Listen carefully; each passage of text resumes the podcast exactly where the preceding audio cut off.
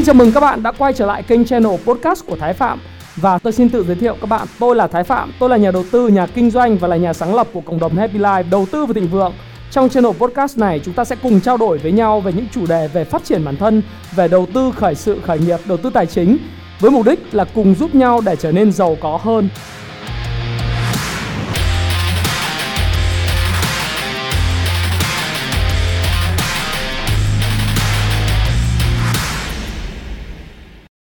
Ngày hôm nay thì tôi đang có mặt ở Wall Street ở phố Wall và à, tôi muốn chia sẻ với các bạn đây là một cái cảm hứng của tôi để mà nói chuyện với các bạn là một cái chủ đề là khi thị trường chứng khoán sụp đổ, khi thị trường chứng khoán sụp đổ thì bạn sẽ làm gì?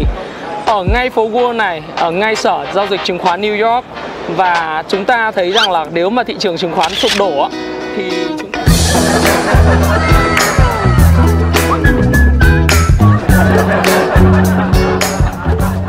ta sẽ làm cái gì khi thị trường này sụp đổ? Và tôi muốn là các bạn hãy cùng tôi, hãy cùng chia sẻ về cái chủ đề này, bởi vì cái chủ đề này nó là một trong những chủ đề mà có thể sẽ khiến cho các bạn rất là giật mình điều đầu tiên mà tôi muốn chia sẻ cùng các bạn đó, đó là các bạn à, phải thấy rằng là cái nguyên nhân nào khiến cho thị trường nó sụp đổ.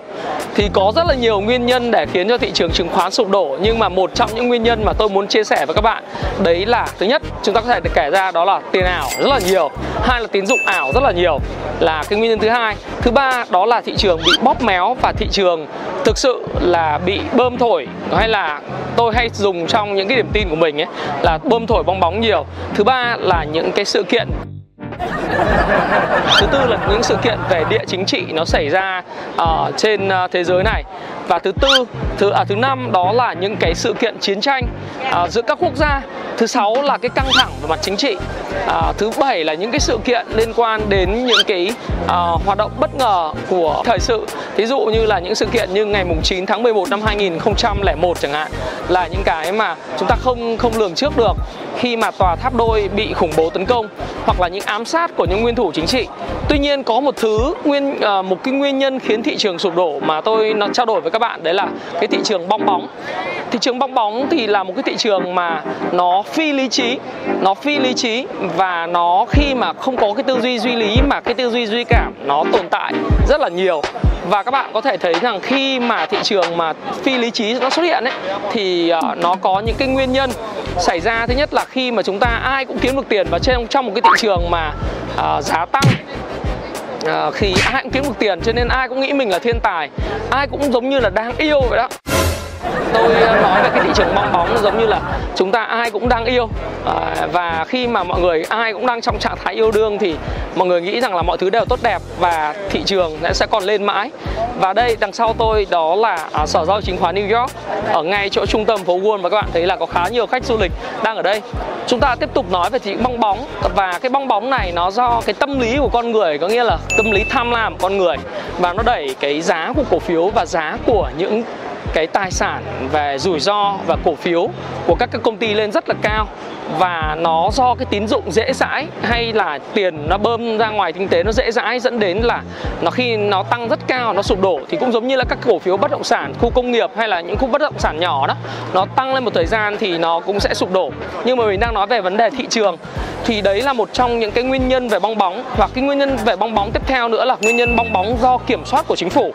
Thí dụ như là khi mà cái nền kinh tế nó trở nên quá nóng và nó tăng trưởng mạnh mẽ cũng như là cái tài sản như là trái phiếu này à tại trái phiếu của doanh nghiệp rồi cái cổ phiếu của doanh nghiệp nó tăng rất cao thì uh, các ngân hàng trung ương đặc biệt là cái nhà cái số 1 thế giới là Fed họ sẽ cắt giảm lãi suất.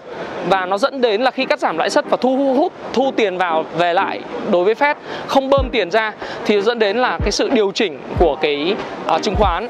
Và nó chứng khoán nó sẽ lao xuống. Giống như là chúng ta đã chứng kiến từ năm 2016 cho đến năm 2018 thì Fed liên tục là tăng lãi suất cơ bản và tăng cái lãi suất tái cấp vốn lại cho các ngân hàng uh, thương mại và các ngân hàng đầu tư. Thành thử ra là khi đó thì chúng ta thấy rằng là thị trường đã có một đợt suy thoái rất là mạnh. Sau đó thì nó phục hồi. Tuy nhiên là là những cái thông tin về Fed tăng lãi suất là một cách kiểm soát bong bóng của chính phủ hay là cái bong bóng được tạo ra bởi chính phủ và chính phủ khi mà kinh tế khó khăn thì họ sẽ làm ngược lại. Đó là họ bơm lại tiền, họ giảm lãi suất. Cũng giống như là Fed hiện nay đang làm, đang giảm lãi suất. Thì ngày hôm nay là ngày 15 tháng 9 và các bạn biết không, khi mà ngày 15 tháng 9 này, thông tin là 18 tháng 9 là Fed sẽ họp và có thông tin rằng là Fed sẽ tiếp tục cái cắt giảm lãi suất dưới sức ép của Tổng thống Donald Trump và những cái thông tin liên quan đến câu chuyện rằng là cái nền kinh tế Mỹ nó đang có những cái dấu hiệu chớm của diện suy thoái kinh tế. Thành thử ra là phải cắt giảm lãi suất để mà hỗ trợ cho nền kinh tế thì khi mà cắt giảm lãi suất thì tiền lại bơm ra ngoài và khi bơm ra ngoài có những kích thích kinh tế thì những tài sản rủi ro như là cổ phiếu nó lại tiếp tục nó tăng một lần nữa đấy là cái nguyên nhân. Rồi có thể mình có thấy thấy một số nguyên nhân nữa. Về cái bong bóng ở đây có thể là những bong bóng liên quan chủ yếu là vấn đề về tâm lý à, giữa của con người khi mà con người ai cũng rất là hào hứng với thị trường. Đó lý do tại sao mà ông Warren Buffett ông nói rằng là bạn hãy tham lam khi thị trường sợ hãi và bạn hãy sợ hãi khi thị trường tham lam. Đó là cái đầu tiên mà chúng ta phải giải quyết trong cái chủ đề là khi mà thị trường bong bóng à, thì chúng ta sẽ phải làm gì? Khi thị trường sụp đổ chúng ta phải làm gì? Chúng ta phải hiểu được là tại sao lại có bong bóng có những nguyên nhân nào tại sao là bong bóng và tại sao uh, những cái cách nào để mà chúng ta hiểu được bong bóng là gì. Điều thứ hai mà tôi muốn biết các bạn biết trong cái video này đó là gì? Là những phân biệt về những khái niệm về cái câu chuyện là tôi tôi biết rất là nhiều nhiều những cái bạn đặc biệt là những cái bạn trẻ mới tham gia thị trường thậm chí những người tham gia thị trường rất là lâu rồi nhưng cũng không hề biết được là thực sự bong bóng là cái gì. Bong bóng uh, hay là những khái niệm rất cơ bản là thứ nhất là uh, thị trường sụp đổ hay là thị trường điều chỉnh đó, điều chỉnh là gì? Sụp đổ là gì? Hay thị trường con gấu là gì? Thì mình phải phân biệt được cái khái niệm đó. Thứ nhất là thị trường điều chỉnh. Điều chỉnh có nghĩa rằng cái định nghĩa của nó nhé theo Wikipedia về mặt tài chính ấy, hay là những trang về tài chính thị trường điều chỉnh là thị trường sẽ giảm cái giá trị khoảng 10% được gọi là thị trường khải điều chỉnh. Cái khái niệm nó gọi là correction điều chỉnh. Khái niệm thứ hai mà các bạn phải biết đó là thị trường con gấu. Thị trường con gấu là thị trường mà khi đó uh, thị trường sẽ suy giảm khoảng 20% so với lại cái vùng đỉnh mà nó tạo ra hoặc là từ một cái giá trị ban đầu nó giảm 20% nó gọi là thị trường con gấu. Cái khái niệm thứ ba mà tôi muốn các bạn hiểu thị trường sụp đổ mà tôi đang muốn chia sẻ với các bạn đó là lúc mà thị trường sẽ giảm từ 35% đến 60% cái giá trị của nó. Ở đây là chúng ta đang ở Mỹ cho nên chúng ta lấy cái chỉ số S&P 500 hay là chỉ số Dow Jones hay là chỉ số Nasdaq để chúng ta đo lường. Ở Việt Nam thì có chỉ số VN Index đúng không? Và và một số khái niệm nữa mà tôi muốn các bạn uh, thực sự phân biệt uh, ở phía về kinh tế đó là thứ nhất là đối với kinh tế nền kinh tế vĩ mô ấy, thứ nhất là suy trầm hay là suy thoái? Cái recession ấy, mọi người đọc bản tin mọi người không hiểu là suy trầm là recession suy thoái cũng là recession. Nhưng mọi người không hiểu cái định nghĩa của recession là gì thì tóm gọn lại để nói các bạn là recession nó có nghĩa là suy thoái hay dịch ra tiếng Việt là suy trầm. Tức là khi đó nền kinh tế sẽ bị sụt giảm về tăng trưởng trong vòng 6 tháng. À 6 tháng thì nó gọi là suy thoái kinh tế. Chứ không được gọi là 2 năm ha. Còn khủng hoảng kinh tế là gì? Khủng hoảng kinh tế hay là depression? Nó cái khái niệm depression các bạn phải hiểu hay là khủng hoảng kinh tế nó là cuộc mà làm cho GDP sụt giảm 10% trong vòng 2 năm thì nó gọi là depression.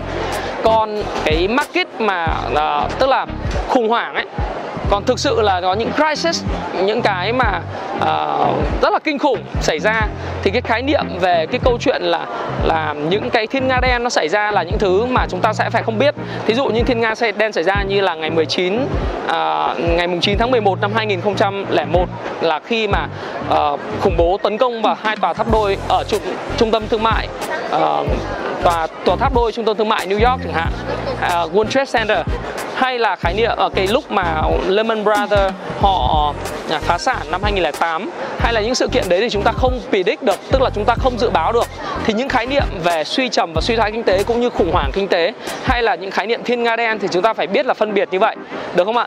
Và tiếp nữa ờ, tôi sẽ cùng chia sẻ với các bạn về một cái câu chuyện đấy là vậy thì thị trường trong suốt từ năm 1926 à, trước cái thời đại khủng hoảng đại khủng hoảng năm 1929 1933 thì thị trường đã như thế nào sau vòng à, sau trong vòng 7 tức là từ năm 1926 đến nay thì đâu đó nó vào khoảng 73 năm thì thị trường đã thể hiện như thế nào sau khi mà uh, trong suốt 73 năm đó thì bao nhiêu năm thị trường tăng giá và bao nhiêu năm thị trường giảm giá được không ạ? Five minutes later. Trải qua 93 năm của thị trường thì có bao nhiêu năm các bạn sẽ uh, đặt câu hỏi là có bao nhiêu năm thì thị trường đã tăng tăng điểm.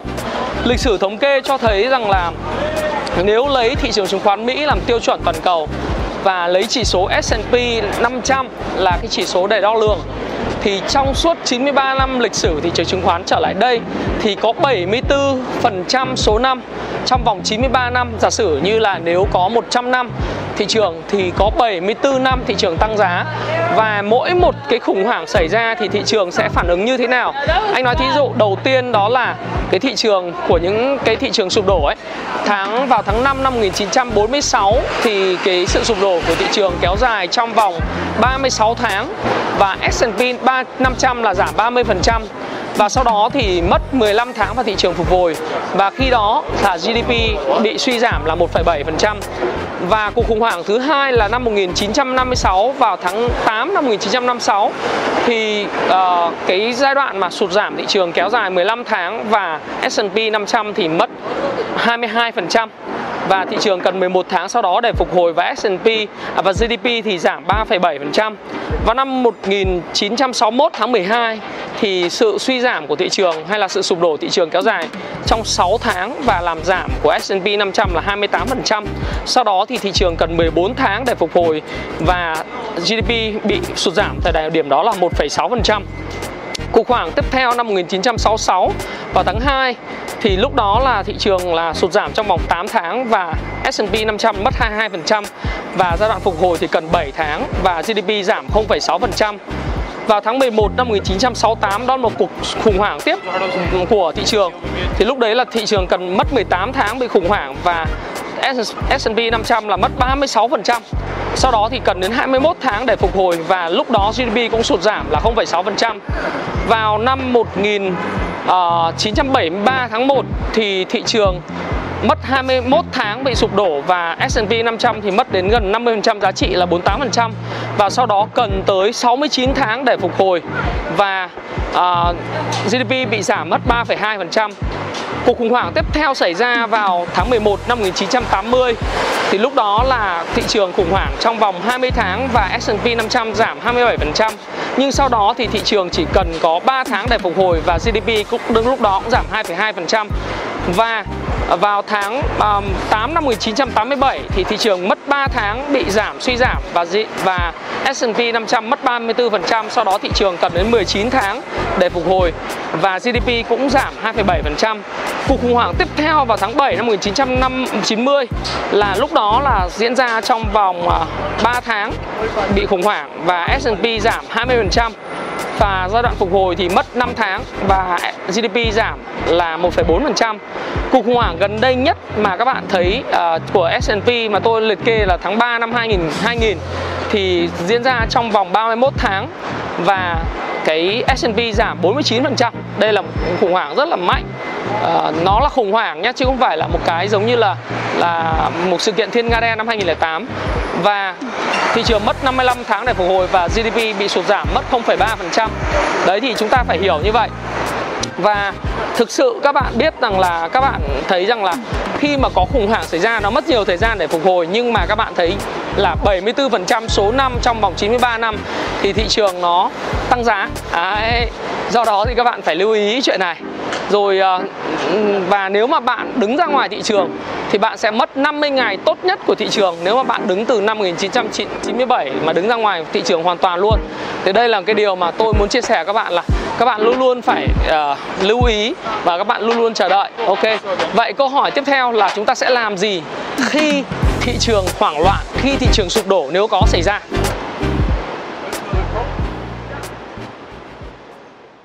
Five minutes later. Đằng sau tôi là biểu tượng Charging Bull, con bò rất là nổi tiếng của thành phố New York.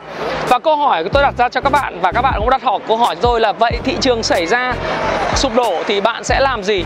Và các bạn đã đều biết rằng là trong uh, thực tế là thị trường có 74% số thời gian của thị trường là nó tăng giá còn lại 26% thị trường là dành cho thời gian bị thị trường bị sụp đổ và thời gian sụp đổ và hồi phục nó cũng mất nhiều thời gian có những lúc thì mất vài chục tháng có mút chỉ ờ, có những lúc chỉ khoảng 6 tháng thôi. Vậy điều đầu tiên tôi muốn khuyên bạn đó là bạn phải có sự chuẩn bị trước. Cái thứ hai là bạn phải luôn luôn có tiền mặt sẵn trong tài khoản. Thứ ba đó là gì? Khi mà bạn có sự chuẩn bị trước ấy, sự chuẩn bị ở đây tôi muốn nói với các bạn đó là chuẩn bị về mặt kiến thức. Hãy đầu tư kiến thức cho bản thân mình. Và hãy học về đầu tư hãy học về chứng khoán thông qua cuốn sách xem thật nhiều video vào. Bởi vì thực sự đối với chúng tôi và tôi muốn khuyên các bạn rằng là những video miễn phí ở trên mạng xã hội ở trên YouTube dạy về uh, đầu tư, những cái cuốn sách về đầu tư không đáng bao nhiêu tiền để các bạn không mua cả. Và đặc biệt là các bạn có sự chuẩn bị thì cái khi mà cái khủng hoảng xảy ra thì những người pro, những người siêu thì sẽ kiếm được rất là nhiều tiền. Còn những người amateur thì bị mất rất là nhiều tiền. Và bạn có thể nói với tôi rằng là tại sao anh lại ác độc? Và khi anh nói những điều đó, anh ác độc như thế? Thực sự tôi không nghĩ rằng là ác độc, bởi vì chỉ ờ, cái may mắn nó chỉ đến đối với những người mà professional, tức là những người mà chuyên nghiệp, có sự chuẩn bị mà thôi. Bạn hãy xem video về đầu tư nhiều vào.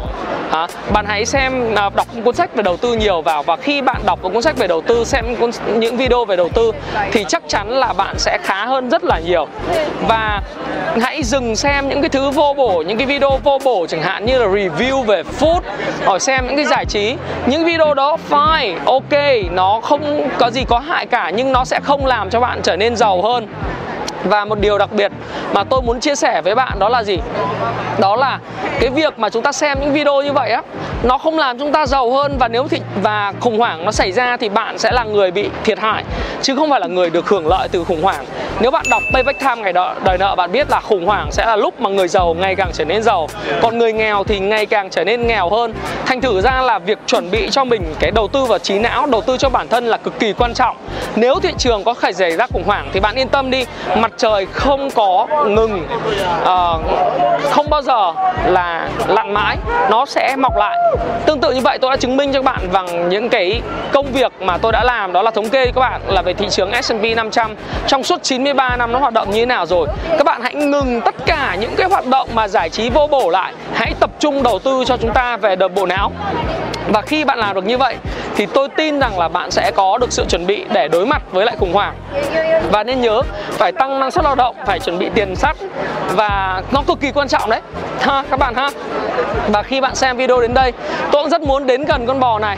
Và tôi nghĩ rằng là bạn là một người thành công và thành công hơn tất cả người khác.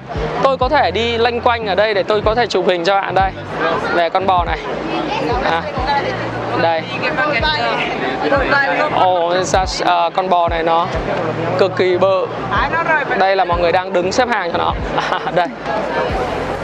Ok. Rất là bự. Mọi người đang đứng xếp hàng. Đây con bò này và họ đang chụp hình Ok các bạn. Và bạn xem video đến đây thì tôi nghĩ rằng là bạn là một người rất là thành uh, mong muốn thành công hạnh phúc. Và điều mà tôi muốn chia sẻ với các bạn đó là bạn hãy đầu tư cho bản thân thật nhiều. Và nếu khủng hoảng có xảy ra thì đây là một cái cơ hội để các bạn có thể uh, kiếm được một số tiền lớn. Bởi vì kiếm được một mớ tiền lớn trong tương lai là cách trả thù tốt nhất. Bởi vì tương lai tài chính của bạn đã bị mất đi. Được không ạ?